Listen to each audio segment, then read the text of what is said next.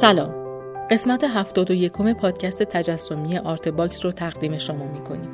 آرت باکس پروژه‌ایه که در اون داستان زندگی بزرگان معاصر ایران رو از زبان خودشون میشنویم.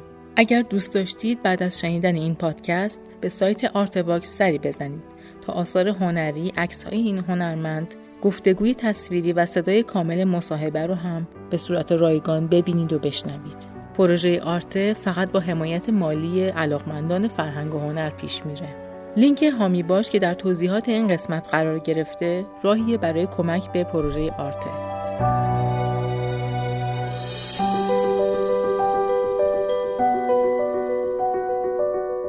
قسمت دوم از صحبت‌های فرشید مسقالی رو که درباره تالار قندریز و کانون پرورش فکری هست با هم میشنویم.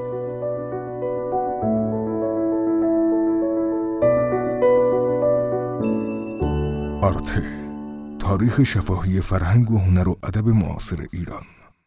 ببین من حالا در بخش گرافیک واقعا بیشتر یعنی کسی که تاثیر اساسی رو من گذاشت ممیز بود. یعنی من توی دبیرستان که بودم دوره بود که مرتزا کتاب هفته رو کار می‌کرد. و کتاب هفته بسیار برای من هیجان انگیز بود و راه بود که چقدر جذاب اینو کار کردن یعنی می‌تونم بگم انقدر برام جذاب بود که مثلا یکی از همشاگردیان به من شعر همه شعر میگن. شعر گفته بود و گفت بیا اینو برای من مصور کن. من عین کارهای مرتضی رو کپی کردم تو برای شعرهایی یعنی مرتضی در اینکه من وارد این دنیای گرافیک بشم فوق العاده موثر بود. تالار قندریز رو می‌خواستن درست بکنم منم جزء بنیان یعنی جزء کسایی بودم که توش نقش داشتم. ولی خب نقشه اساسی رو فکر کنم مرتزا داشت و خود قنریز و بعد جودت که یه گروه ده دوازده نفری بودیم ما که این تالار قندریز رو درست کردیم. خب اسمش بود تالار ایران. یعنی یک گالری درست کردیم مقابل دانشگاه یکی از این زیر ها به اسم تالار ایران. که بعد از اینکه قندریز فوت شد اسمش رو گذاشتن قندریز. که البته ما اومدیم بیرون پاک باز موند و جودت من دارم می‌خواد راجع به اینم یک کمی شرح بدین که چجوری شد؟ شما وارد شدین؟ چه اتفاقاتی افتاد و چرا رفتیم بیرون؟ مرتضا بود که من دعوت کرد. گفت می‌خوایم بیا گالری درست کنیم تو هم بیا. ما هم رفتیم. و اومدنش هم عبارت از این بود که بیایم این یه جا رو اجاره بکنیم و بعد کار بذاریم. منم اون یه تعداد کار آبسترم کار کرده بودم. کار دادم و همه دادن. قباد شیوا داد نمی‌دونم محلاتی بود قندیز و این ماها نخودی بودیم. آدم های اصلی در واقع ممیز بود و خدمت ارز کنم فکر کنم قندریز و جودت و از این حرفا. اینا آدم های اصلی بودن. ولی خب یه تعداد آدم دوروورشون در واقع. می‌خواستن که گروه به هر حال مثل تمام گرایش که هست تو دنیا که گروه میشن و یه حرکتی رو ایجاد می‌کنن یه همچین چیزی می‌خواستن درست بکنن. و بعدم یادم نیست چی شد ولی ما به طور خیلی طبیعی اومدیم بیرون و یه عده کسایی که فعال بودن فعالیتی هم ما نداشتیم که جز اینکه مثلا کاری بذاریم در اونجا اونها موندن. خاطره دقیقی ندارم از گالری ایران به جز اینکه مثلا کارم چه شکلی بود وگرنه از وقایعش یادم نیست. ولی چیزی که یادمه قندریز واقعا کارش فرق می‌کرد. اون موقع. برای اون موقع بود که گرایش های یعنی نقاش های ایرون چه کسایی که رفته بودن بیرون از ایرون درس خونده بودن چه کسایی که ایرون بودن اینا گرایش پیدا کردن که از مواد ایرونی شروع کنن کار کردن. چون مثلا قبلش من که وارد تهرون شدم میدم یه بینال اولی بود که من رفتم دیدم. تمام کارا کارای صد درصد اونوری بود. بعد یه نسلی که مثل زندرودی تناولی پیلارام قنریز اینا نسلی بودن که خواستن از مواد ایرون شاید بتونن اون تجربیاتی که داشتن رو دوباره سازی بکنن. قنریز یکیشون بود. قنریز مثلا از مفرقهای لورستان و اینا الهام می‌گرفت و کار می‌کرد و کار خوبی هم می‌کرد که تصادف کرد و از بین رفت.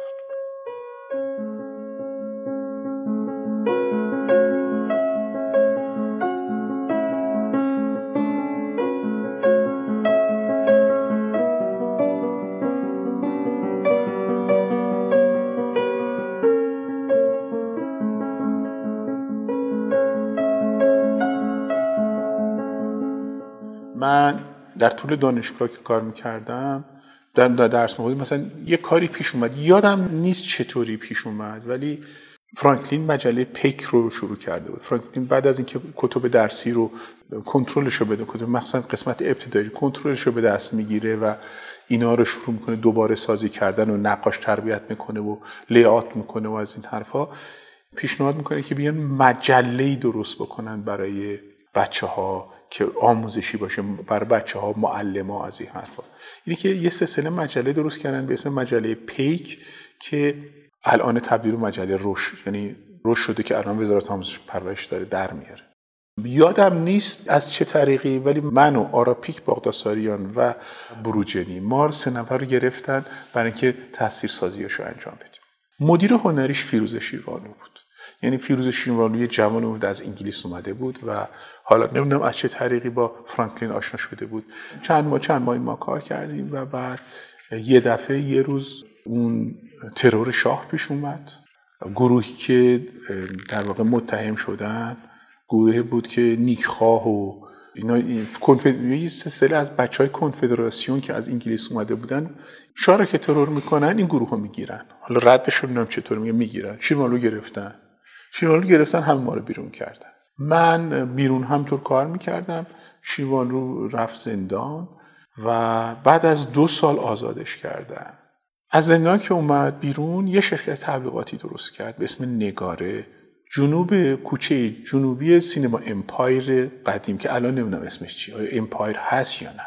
توی زیرزمین بود یه شرکت تبلیغاتی درست کرد و کار تبلیغات می‌گرفت و کار مثلا پستر سینمایی از این حرفا. که من بودم اونجا کار می‌کردم. نیکزاد نجومی می کار می‌کرد. احمد رضای احمدی کار می‌کرد. بعد فرید فرجام که دوست شیروانلو بود. بعد عباس کیارستمی من بهش گفتم می‌خوای بیای و بعد اونم اومد و اونجا ما دست جمع کار می‌کردیم که پستر سینمایی میساختیم. بروشور می ساختیم مثلا من برای سفارش داشت شیروانلو از شرکت نفت. بروشور من چند تا برای شرکت نفت ساختم. یک کتاب یک کاتالوگی خیلی بزرگ برای شرکت نفت ساختم. بعدی به می‌خوان انتشارات را بندازن. شیروانلو اینجا وارد گود میشه و بعد اولین کتابی هم که می‌خواستن منتشر کنند با همکار شیروانلو کتاب امون و روز بود. من داره تو نگاره کار می‌کنم. شیروانلو به من گفت که کتاب امون روز رو درست می‌کنی؟ گفتم آره درست می‌کنم. البته من چون سابقه داشتم من کتاب خروزدری پیرنپری مال احمد شاملو رو برای انتشارات نیل قبلا تصویر سازی کرده بود. و این اولین کتابی بود که در واقع ما فرمتی که الان به عنوان کتاب کودک شناخته میشه اولا مربع است. و من این مربع رو از کتاب های ژاپنی نگاه کردم اینا مربع کار می‌کنن. دیدم چقدر این قطع خوبیه و ما قطع مربع رو تصمیم گرفتیم. و من این رو با کلاژی از پارچه و آبرنگ و قلم فلزی و سیاه اینا درست کردم.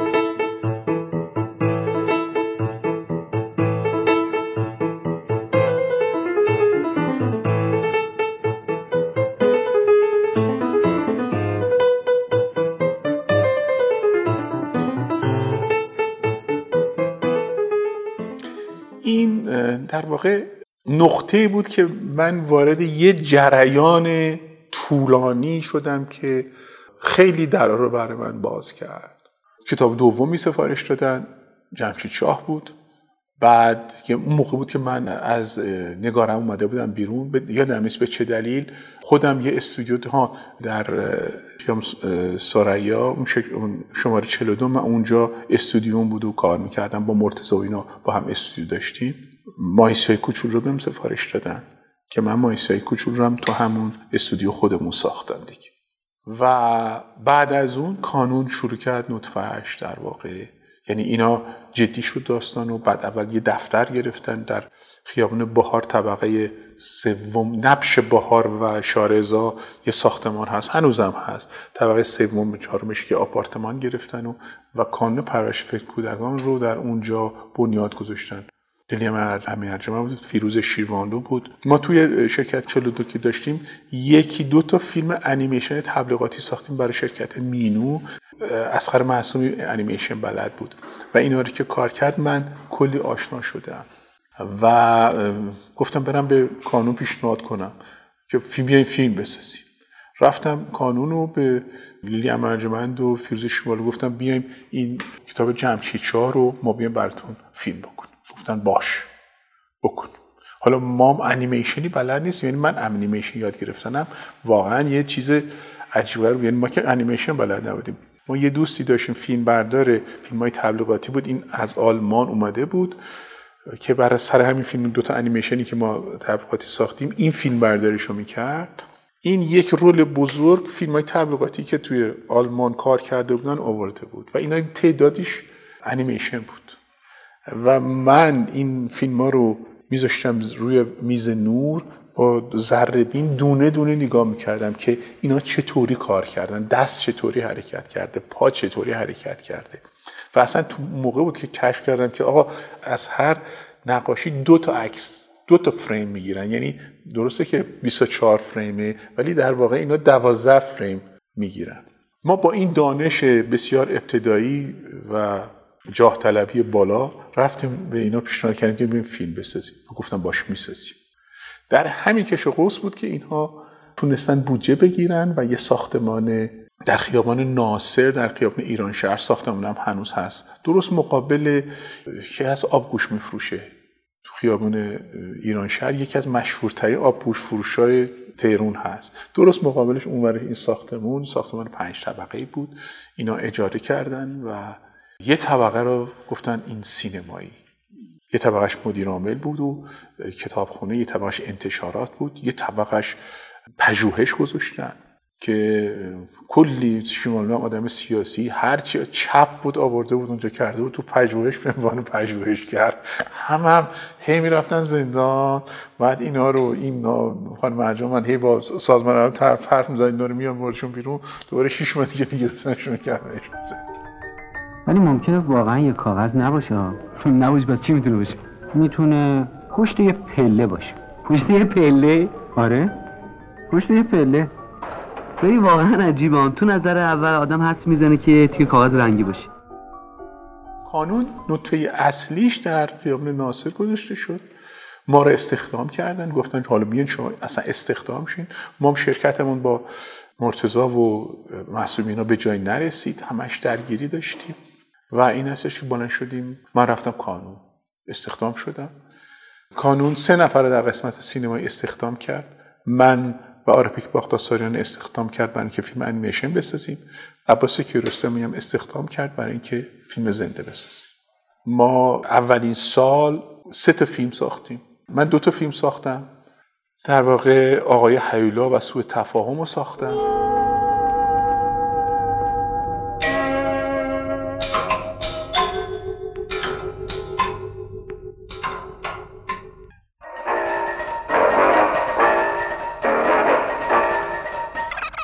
آراپیک ورود ممنوع رو ساخت. عباس کیارستم هم چیچی کوچه نانو کوچه نانو. اولین فیلمش رو ساخت. عباس کیارستم قبلا فیلم تبلیغاتی می ساخت ولی این اولین فیلم سینمایی بود که کوتاه البته دادن بهش. نانو کوچه یه همچین چیزی اسمش بود.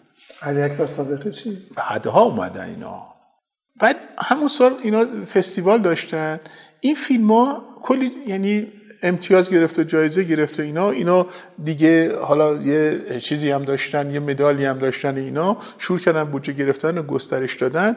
اون وقت آدم های مختلف شروع کردن اومدن.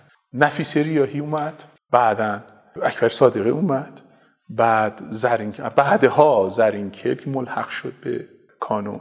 و قسمت سینمایی کانون در واقع نه اونجا ولی گسترش اصلیش تو خیابون جمع اتفاق افتاد که یه ساختمان خریدن و یه طبقه رو کامل دادن به سینمایی و بخش بزرگش به انیمیشن و از این حرف. رابطه من با کانون در واقع در اونجا تبدیل شد به یه رابطه ثابت. دیگه ولی که دو سه کتاب براشون درست بکنم اینا نبود. من در کانون براشون شروع کردم فیلم ساختن. کتاب سازی برام شده بود که اینا ازشون سفارش می‌گرفتم بیرون کار می‌کردم. ولی تو کانون اول آقا هرنو رو ساختم سوی تفاهم رو ساختم. طی سالهای مختلف شهر خاکستری رو ساختم.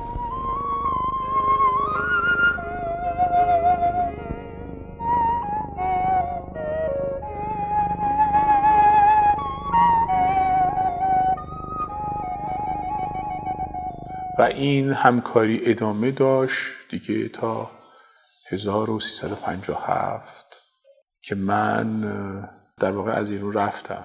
58 من از اینو رفتم. البته بعد از می‌رفتم و میمدم باز با کانون یه دو سه تا فیلم ساختم. یه قطر خون یه قطر نفت رو بعد از انقلاب برای برای کانون ساختم.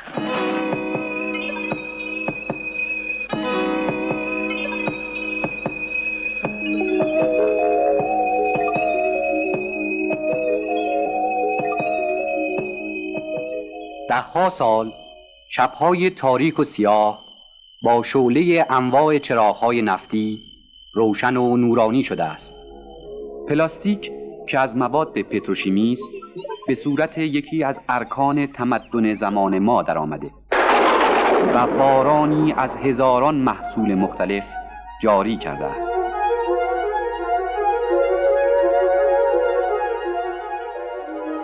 مملک اتاق من رو برشون من و خارپشت و عروسکم رو برای کانون ساختم. اینو من اون موقع انگلیس بودم تو انگلیس من اینو ساختم و براشون فرستادم.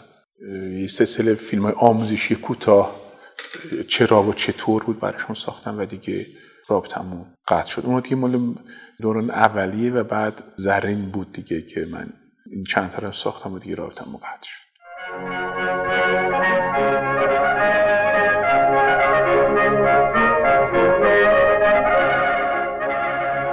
آدم برای اینکه به اندازه یک تشنگی معمولی آب یا مایات بخوره باید چه کار کنه؟ با دست؟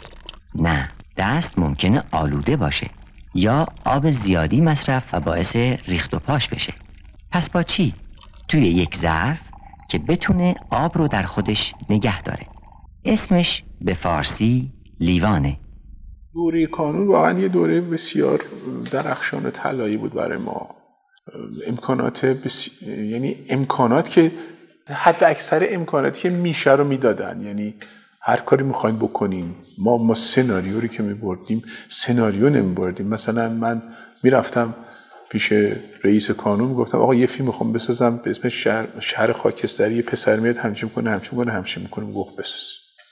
ما پوسترایی که میساختیم اینا هیچ کدوم کسی نمی‌دید. یعنی فقط چاپ شدهشون می‌دیدن. کاتالوگ میساختیم چاپ شدن مثلا بعد که قسمت موزیک شروع شد که احمد رضا احمدی قسمت موسیقی رو شروع کرد و صفحه در آورد. صفحه خیلی خوبی در آورد. خب ما تمام ما جلداش ما میساختیم. خب اصلا کسی چیز نبود. چاپ شده فقط می‌دیدن. کسی از ما اتود نمی‌دید.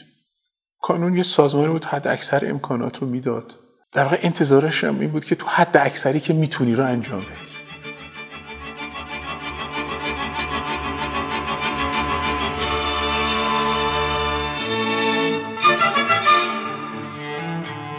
و به هر کس هم کار می‌داد. یعنی تمام اغلب فیلمسازای اون دوره رو اینا دعوت کردن. شهید سالس رو دعوت کردن نمی‌دونم قریب رو دعوت کردن. کیمیایی رو دعوت کردن.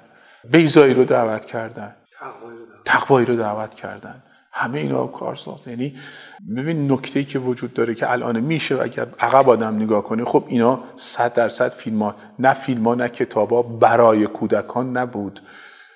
ولی بنیاد یک در واقع یه, جهت گذاشته شد که بنا بود که خودش رو تصحیح بکنه هر حال در طول تاریخ. ولی خب کانون مثلا مثلا یک بخشیش که اصلا حرفش زده نمیشه. بزرگترین کاری که کرد 150 تا کتابخونه ساخت در سرتاسر سر ایران. و کتابخونه رو دونه دونه مثلا خانم ارجمند با شهردار محل فرماندار محل زمین گرفته از نمی‌دونم شرکت نفت محل پول گرفته و اینا رو ساخت. و فقط کتابخونه نبود کتابخونه کانون مرکز فرهنگی بود. توش نقاشی درس می‌دادن فیلمسازی درس می‌دادن. همه چی درس می‌دادن. یعنی شما الان با یه نسلی یه نسلی هستن که اینا محصول محصول کانونن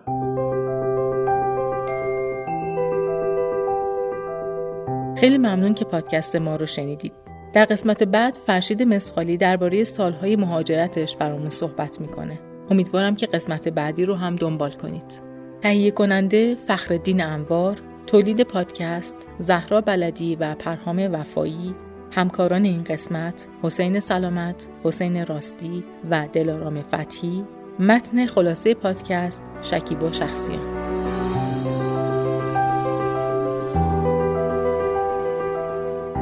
من آزاده نوزاد مقدم هستم و می‌خوام بخش جدیدمون آرتکست رو هم بهتون معرفی کنم. ما در آرتکست داستانهایی از سرگذشت بزرگان فرهنگ و هنر و ادب معاصر ایران رو که در بینمون نیستند براتون میگیم. امیدوارم آرتکست رو هم بشنوید و دنبال کنید.